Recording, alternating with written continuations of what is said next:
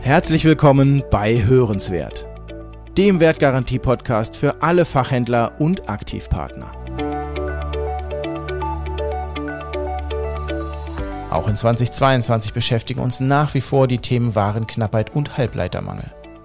Daher freue ich mich sehr, in dieser Folge einen absoluten Spezialisten auf seinem Gebiet begrüßen zu dürfen. Zu Gast am Mikrofon ist Chip-Experte Christoph Windeck. Mein Name ist Max Hergt und ich wünsche ganz viel Spaß beim Zuhören. Hallo Christoph, herzlich willkommen bei Hörenswert. Für unsere Hörer, die noch nicht so viel von dir gelesen oder gehört haben, magst du dich kurz selbst vorstellen und uns am besten auch gleich verraten, warum du dich so gut mit dem Halbleiterthema auskennst? Ja, hallo. Ähm, mein Name ist Christoph Windeck und ich arbeite seit 1999 beim Computermagazin CT, immer im Hardware-Ressort bin da mittlerweile auch im Leitungsteam schon seit vielen Jahren und ähm, da geht's natürlich um Prozessoren, Halbleiter und so weiter.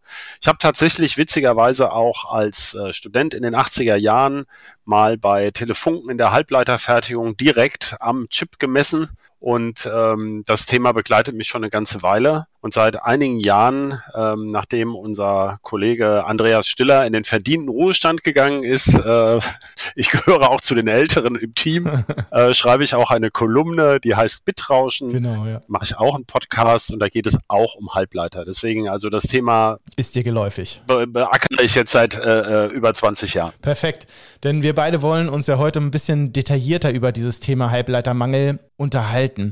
Deshalb vielleicht erstmal zum Verständnis für uns Hörer. Was genau ist denn ein Mikrochip bzw. Halbleiter und warum ist gerade Silizium als Material für die Produktion so begehrt? Ja, ist interessant. Man, äh, ich fand die Frage sehr schön, weil äh, aus meiner Innensicht gibt es Halbleiter nun schon ganz schön lange. Ja. Und das stimmt. Ich habe es extra nochmal nachgeguckt. Also 1947 wurde der äh, Transistor erfunden von äh, Shockley in den USA. Das heißt, als Ablösung der Elektronenröhre mhm. für die ganz alten äh, Hörer und Hörerinnen. Ähm, das heißt, es ist einfach ein Schalter, der sich wiederum durch Strom, die Elektronenröhre wurde durch Spannung geschaltet, gesteuert, aber beim Transistor durch Strom gesteuert wird. Ähm, das heißt, manche kennen vielleicht ein Relais. Das heißt, ich habe irgendein mhm. Signal, mit dem ich irgendein anderes Signal ansteuern will. Eigentlich ein ganz einfaches Prinzip. Aber auch die Diode, die man in Gleichrichtern braucht, auch das kann man aus Halbleitern bauen. Und bei Halbleitern ist es tolle, wie der Name schon andeutet, die leiten so halb. Mhm. Die kann man also in der Fertigung kann man diese Materialien durch Zugabe etwas anderer Materialien äh, verändern, ob es besser sperren oder leiten soll. Okay, ja. Also diese Schalteigenschaft kann man dem hinzufügen. Und das hat man anfangs, als das erfunden wurde, kam zum Beispiel Germanium zum Einsatz. Ja, als Material. Ähm, mhm. Als Halbleiter-Basismaterial. Das war aber viel seltener. Und ähm, als man dann ähm, mit Silizium auskam, ja. Siliziumoxid ist Quarz, ne? also das kennen wir, alle unsere Fenster sind quasi im Wesentlichen aus Silizium. Ja, aus Sand letztendlich, ne? aus Quarzsand. Genau, aus Sand. Und äh, das Material gibt es also äh, ziemlich viel auf der Erde. Das ist also vergleichsweise preiswert, okay, wenn man so möchte. Ja. Verstehe ich.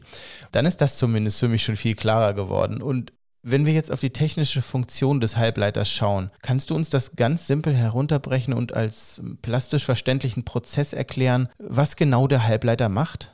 Also erstmal ist es ganz wichtig zu verstehen, wir reden ja immer über Chipkrise und das hört sich so an, als gäbe es so Chips und die ähneln einander irgendwie. Ja. Das ist eben großer Quatsch und das muss man als erstes mal verstehen. Okay, ja. Chips sind unfassbar vielfältig. Es gibt Tausende, aber Tausende an verschiedenen Chips und die müssen auch auf ganz verschiedenen Anlagen hergestellt werden. Ähm, zum Beispiel eben äh, ist auch jede LED ein Chip. Und ein LED-Chip wird aber ganz anders hergestellt als zum Beispiel der Prozessor in meinem iPhone. Ja. Ähm, der kommt aus ganz anderen Fertigungsanlagen und zum Teil, äh, zum Beispiel gerade die LEDs werden eben gerade nicht unbedingt mit Silizium hergestellt, sondern mit anderen Halbleitermaterialien. Was wird da verwendet? Hast du da ein Beispiel? Zum Beispiel Indium-Gallium-Phosphid. Okay. Also das gibt's die wildesten Materialien. ähm, es gibt auch spezielle Dotierungen, also äh, ganz unterschiedliche Herstellungsverfahren. Auf jeden Fall kann man, das ist schon mal wichtig zu verstehen, erstmal kann man nicht jeden Chip durch einen anderen ersetzen.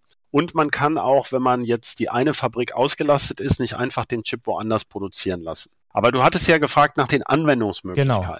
Und äh, fangen wir mal beim allereinfachsten an. Der wirklich der einzelne Transistor ist immer noch als einzelner Transistor im Einsatz, obwohl wir ja dauernd von Chips reden, auf denen mittlerweile 50 Milliarden Chips drauf sind oder noch ja. viel mehr ist immer noch der Einzeltransistor wichtig, nämlich ganz trivial im Elektroauto, im äh, Akkuladegerät, im E-Bike muss irgendetwas ja den Strom steuern. Richtig. Ich habe es ja nicht wie früher bei der Straßenbahn, wo man einen Widerstand davor hatte und dann saust der Elektromotor einfach los, sondern man möchte das ähm, fein dosiert steuern und dazu braucht man Schalttransistoren, die ziemlich große Leistungen schalten, aber das ist nur ein Transistor oder also es sind einige wenige, aber ganz dicke. Ja. Also richtig große Dinger. So, ich sag mal, bis zu Kleinfingernagel groß. Das ist ja schon relativ groß. Das ist in so einem kleinen technischen Gerät auf jeden Fall ähm, oder auch in so einer Batterieanlage auf jeden Fall groß, ja. Genau. Und die Dinger sind ja auch, diese Einzeltransistoren, immer noch auch in jedem Smartphone, denn auch da möchte ich relativ starke Ströme steuern, um zum Beispiel meinen ähm, Akku zu laden. Ja. Ähm, auch eine Akkuladeschaltung muss da ja drin sein. Und dann habe ich aber zum Beispiel einfachere ICs, also integrierte Schaltkreise. Das war ja dieser super Trick, mit dem das Silicon Valley dann groß wurde. Intel, AMD, alle diese Firmen, mhm. die wir kennen. Bei uns hierzulande Bosch und Infineon, dass man eben aus mehreren Transistoren, mhm. das kann man sich so eine Art Lego vorstellen. Kennt jeder, ja. Der Transistor als kleinstes Bauelement und dann kann man die geschickt verschalten und kann dann eben logische Bausteine daraus machen und aus den logischen Bausteinen wiederum Rechenwerke oder auch Steuerwerke. Unterschiedlich kompliziert. Für eine Waschmaschine brauche ich ja zum Beispiel eigentlich nur so einen Programmablauf, wie so eine elektronische Zeitschaltuhr, sage ich mhm. jetzt mal. Ja, mhm. also Ventil äh, fürs Wasser auf und zu, Heizung an und aus, man, und dann misst man noch ein bisschen die Temperatur. Okay. Und in einem Smartphone rechnet man jetzt ganz viel. Also da gibt es eben ganz unterschiedliche. Habe ich verstanden. Also die Komplexität kann man sich, glaube ich, äh, ganz gut vorstellen. Jetzt habe ich gelesen in meinen Recherchen, dass die Produktion eines einzigen Halbleiters mitunter Monate dauern kann. Kannst du uns trotzdem ganz, ganz grob erklären, wie die hergestellt werden? Ja, äh, ich muss ein bisschen überlegen, wie einfach man es darstellen kann. Also viele haben schon mal den Begriff des Wafers gehört. Das ist Englisch oder Amerikanisch für Waffel. Ja. Ähm, die modernen Prozessoren, zum Beispiel im iPhone, die werden auf Siliziumscheiben hergestellt. Die sind ungefähr so groß wie eine Langspielplatte. Ja. ja also 30 Zentimeter Durchmesser. Also wer das noch kennt. Einige der Hörer bestimmt. Es gibt aber auch kleinere Scheiben. Genau.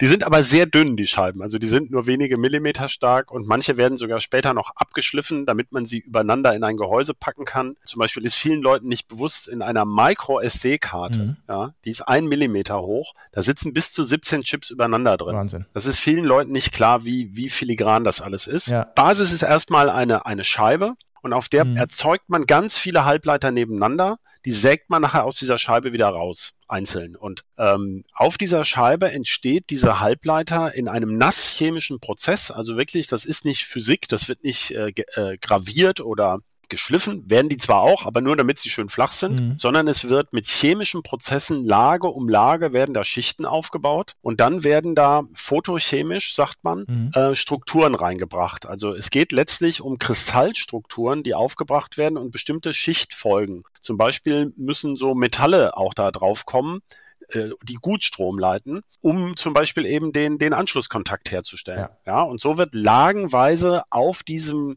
auf dieser großen Siliziumscheibe ähm, zum Beispiel mehrere tausend gleichartige Bauelemente in einem Rutsch erzeugt, wenn man so will. Das ist aber nicht ein Rutsch, der ebenso kurz rutscht, sondern sagen wir mal so, erst kommt die Scheibe da mhm. an, dann wird sie mal elektrochemisch poliert. Das ist schon ein Vorgang. Alles übrigens im Vakuum ganz oft. Also okay. Also die Scheibe muss rein ins Vakuum, raus aus dem Vakuum.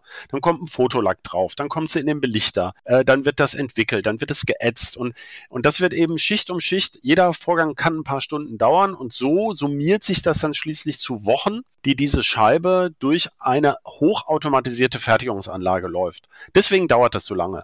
Und man kann sozusagen gar nicht einen Halbleiter fertigen, man fertigt immer gleich einen Riesenhaufen. Das kann ich mir vorstellen, ja. Genau, und deswegen gibt es auch dieses Problem, auf das wir gleich kommen, dass sie dann mal leer sein können, ja. weil ähm, das ist eben kein kontinuierlicher Prozess, sondern gerade von den billigen fertigt man die halt in Riesenmengen und dann fertigt man aber von anderen eine Riesenmenge und kann nicht mal einfach zwischendrin eine andere Scheibe durchschieben, sondern ähm, das ist eine sogenannte Batch-Fertigung. Ja. Das heißt, man baut jetzt so, ich sag mal, wie man im Schoko äh, Nikoläuse für den Winter macht und Schoko Osterhasen für Ostern, äh, wird man, wenn man mit einer Schoko-Nikolaus-Bestellung an Ostern kommt, auch für große Heiterkeit sorgen, weil die sagen, nee, nee, nee, jetzt sind es unsere Maschinen für die Osterhasen umgerüstet, ja.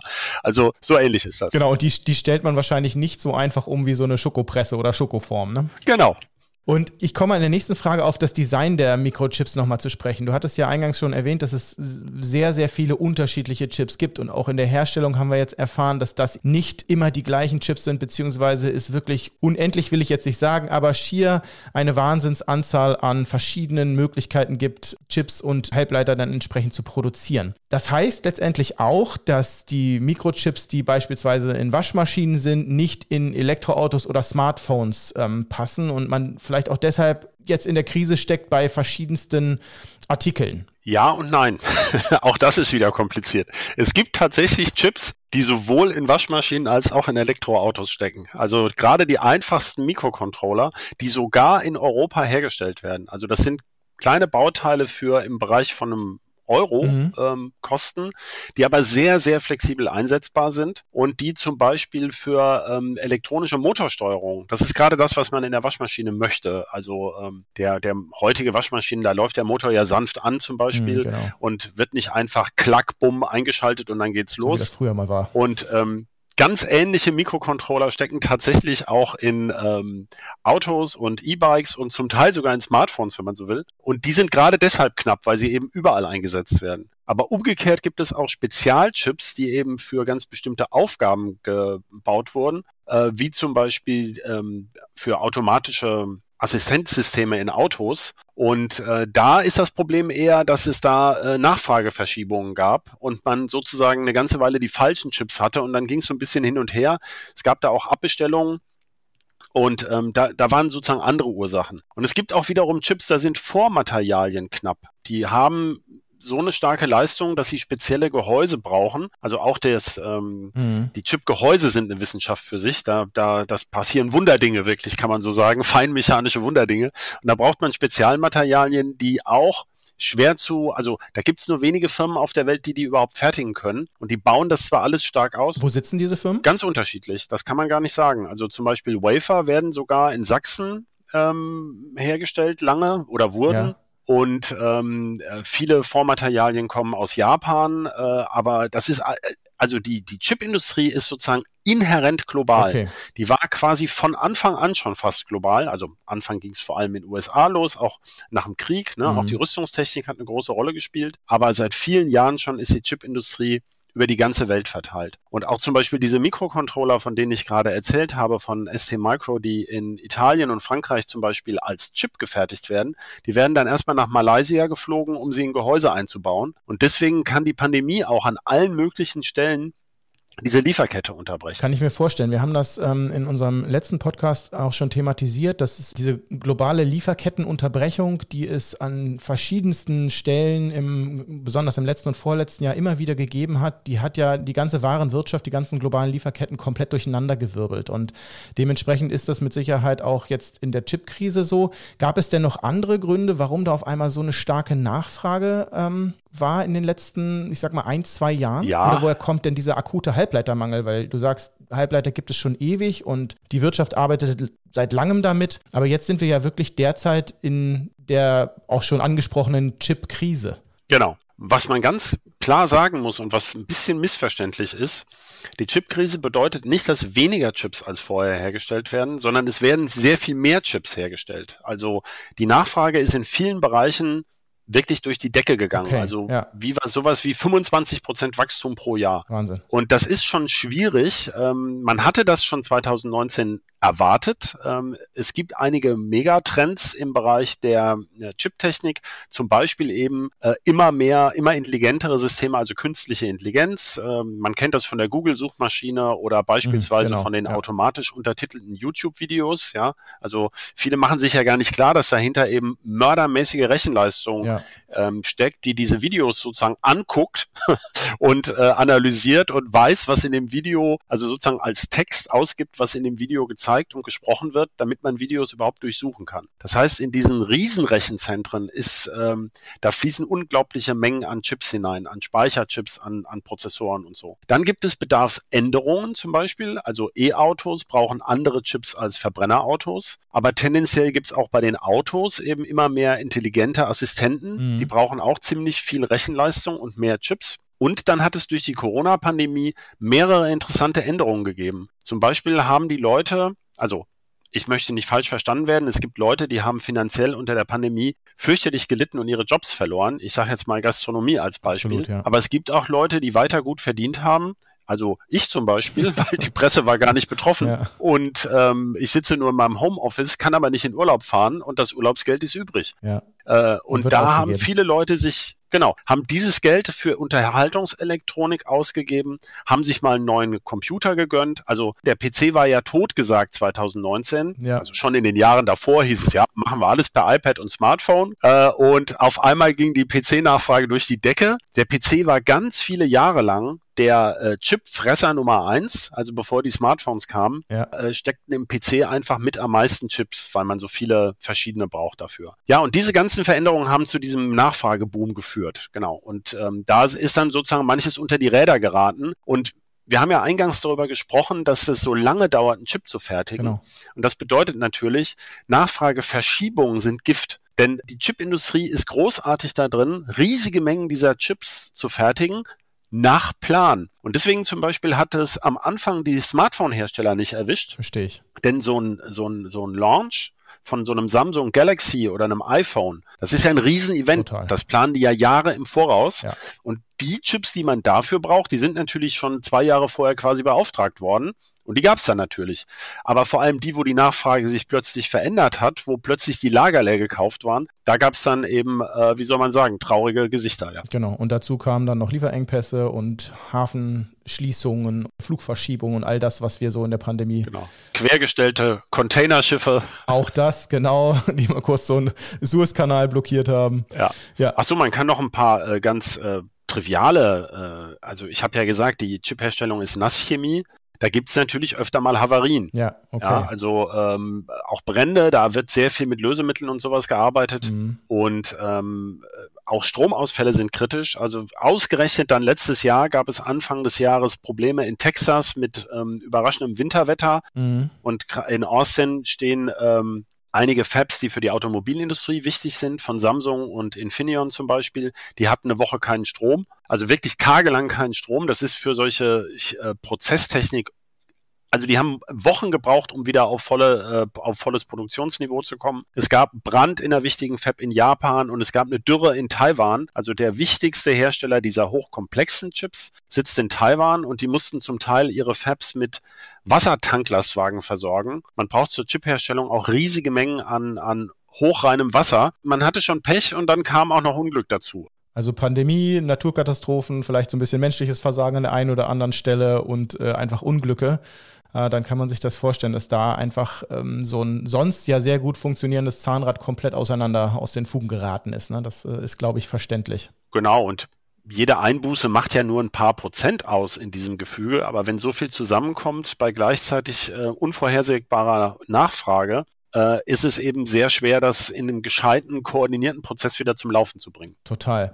Und wenn wir jetzt mal drüber nachdenken, dass ja, du sprachst gerade künstliche Intelligenz an, wenn ich dann noch so an Prozessautomatisierung denke, ähm, immer mehr vernetzte Haushaltsgeräte, die ja auch dann immer wieder weitere Chips und Halbleiter benötigen. Du sagst, die Hersteller können ganz gut, wenn sie wissen, was an Nachfrage kommt, äh, planen und dann auch in diesen Batches äh, herstellen und liefern. Aber wenn die Nachfrage momentan immer weiter steigt und wir da ja irgendwo auch wahrscheinlich ein exponentielles Wachstum in den nächsten Jahren haben, ähm, wie wird sich denn darauf jetzt vorbereitet? Beziehungsweise lass uns erstmal einen Schritt zurückschrauben. Wann können wir denn jetzt erstmal damit rechnen, dass so eine gewisse Normalität und ähm, diese Lieferengpässe sich nicht mehr so stark auswirken? Ähm, wann können wir damit rechnen? Gibt es da irgendwie eine Möglichkeit, äh, wieder in den Rhythmus zu kommen? Natürlich macht jetzt jeder Vorhersagen, weil sich jeder dafür interessiert. Äh, wenn man äh, wenn, wenn man in der Presse arbeitet, dann kennt man das natürlich von vorhergegangenen Krisen. Also jeder äußert sich jetzt dazu, jeder möchte was dazu sagen. Ähm, ich würde sagen, man kann es genau gar nicht vorhersagen, aber es gibt natürlich Einschätzungen. Ja. Die Einschätzung, die wichtigste ist erstmal, es geht jetzt erstmal noch eine Weile so weiter. Und mit etwas Glück sieht es in der zweiten Hälfte des diesen Jahres, also zweites Halbjahr 2022, planbarer okay. aus. Also so, dass man nicht, dass das Chaos ein bisschen endet. Es gibt ein paar große Faktoren, die dazu beitragen. Also einfach, das eine ist, dass es jetzt einfach schon fast, das wird dann schon zwei Jahre mhm. so gelaufen sein. Und zwei Jahre, kann man sagen, zwei Jahre dauert es, eine Chipfabrik äh, neu aufzubauen. Also da kann man schon mal ordentlich Kapazität dann nachlegen. Ähm, und es gibt so ein paar Trends. Man denkt so ein bisschen, dass die PC-Nachfrage jetzt wieder absackt. Jetzt haben die Leute alle ihren Homeoffice, ihr Homeoffice ausgestattet und so hm, weiter. Okay, ja. Man erwartet man auch vorstellen. bei den, ja. genau bei diesen Kryptowährungen, die eine echte Pest sind und Plage für die, für die Grafikkarten, ähm, dass da erhebliche Änderungen kommen und sich da möglicherweise das Ganze ein bisschen beruhigt, die Nachfrage zum Beispiel nach Grafikkarten. Also es gibt Anzeichen, aber wirklich voraussagen kann man das nicht.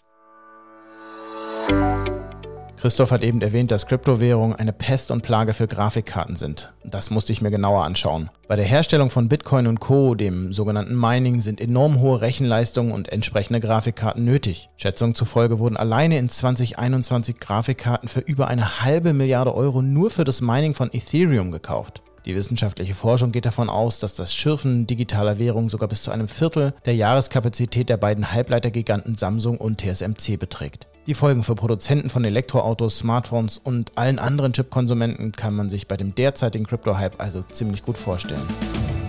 Ich beschäftige mich ja auch viel mit der Zukunft und verlasse mich dort eigentlich lieber auf wissenschaftliche Fakten und wirtschaftliche Entwicklungen. Aber wenn wir jetzt doch nochmal so, so einen Glaskugelblick mit dem Chip-Experten ähm, Christoph Windeck in die weitere Zukunft werfen, ähm, Gibt es nochmal so eine krasse Krise? Klar, Naturkatastrophen kann ich mir vorstellen, aber gerade im Bereich der Hersteller gibt es da Planungen für Europa, für Deutschland, dass man vielleicht auch nicht mehr ganz so abhängig ist von den globalen Lieferketten? Hast du da eine Idee? Ja, ja, ja, da gibt es ganz große Planungen. Also Thierry Breton, der äh, Handelskommissar der ähm, EU, äh, der übrigens früher den äh, großen französischen IT-Dienstleister Atos geleitet hat, äh, der also von Chiptechnik durchaus Ahnung hat, äh, der macht da ziemlich Druck. Also es soll in diesem Jahr noch der European Chips Act verabschiedet mhm. werden.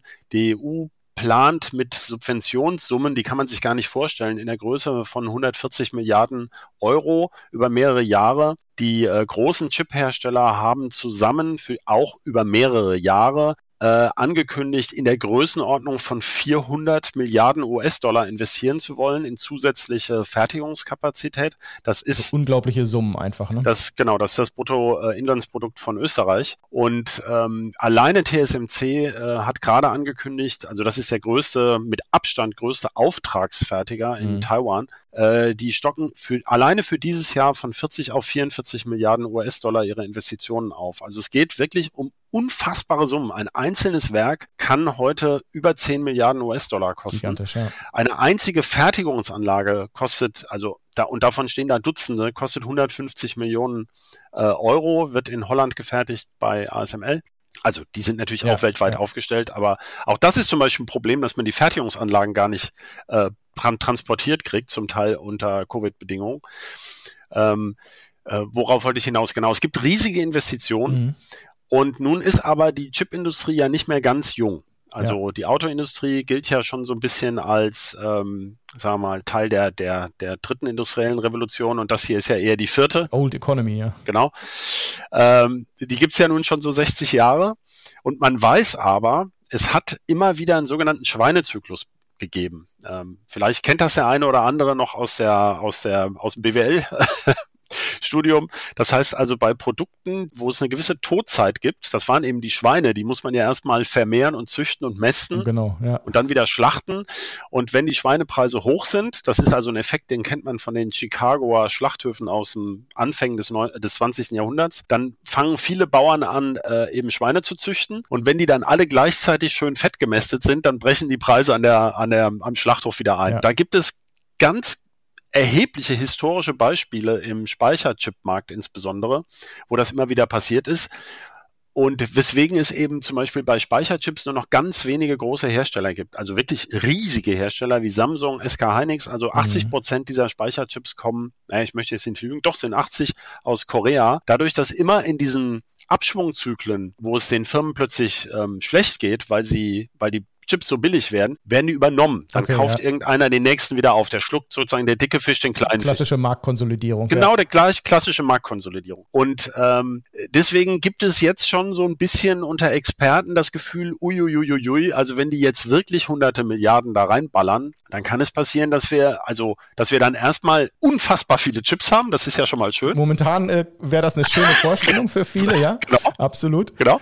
Aber dann in zwei, drei Jahren, äh, man muss sich immer klar machen, es geht hier ja nur um nackten Kapitalismus. Man setzt diese Chips ja einerseits ein, weil sie so toll sind, aber vor allem setzt man sie ein, weil sie diese Funktion so billig bereitstellen können. Mhm. Und Chips dürfen nicht zu teuer werden, dann, äh, dann baut man sie nicht mehr ein. Ähm, es gewinnt also wirklich immer ganz brutal der, der die entsprechenden Feature, die gerade cool sind, die man mit der Software eben nutzen kann, am günstigsten anbietet. Und wenn jetzt also die EU zum Beispiel zu teure Fertigungskapazitäten aufbaut, dann werden die Hersteller trotzdem wieder nach äh, Asien abwandern, weil sie den Chip da billiger Passt kriegen. nicht mehr in die Wertschöpfungskette und ähm, dann wird wieder genau. anders Dann hat man hier auf einmal ähm, tote Fabs rumstehen und so weiter. Also es sieht so aus, als wäre man auf jeden Fall in, ich sag mal, einem Jahr da raus bis mhm. zwei, weil da müssten nach allem, was wir heute wissen, wahnsinnige Kapazitäten da sein. Es kann aber sein, dass wir dann in das nächste Problem rutschen und dann ähm, ja zum Beispiel auch Firmen plötzlich aus dem Markt gehen und sowas. Das sorgt ja auch für Unruhe, Absolut, wenn ja. äh,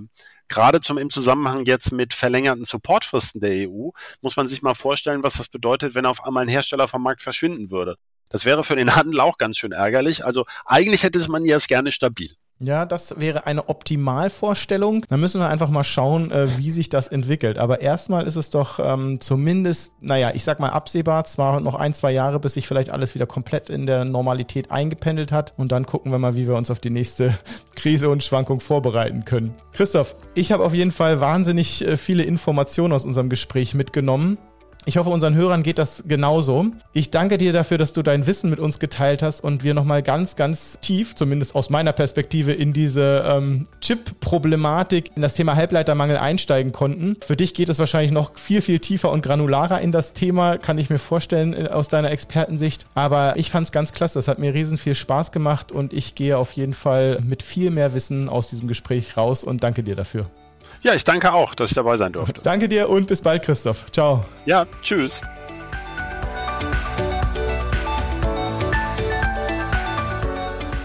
Gibt es Themen, die euch interessieren und Menschen, mit denen wir unbedingt sprechen sollten? Habt ihr Ideen, Fragen, Anregungen oder möchtet uns Feedback senden? Dann schreibt uns gerne jederzeit eine E-Mail an hörenswert@wertgarantie.com. Hören schreibt ihr dabei mit H O E. Wir freuen uns auf eure Nachrichten. Bis dahin, herzliche Grüße vom Team, gute Geschäfte, viel Spaß bei unseren Folgen und bis zum nächsten Mal bei Hörenswert.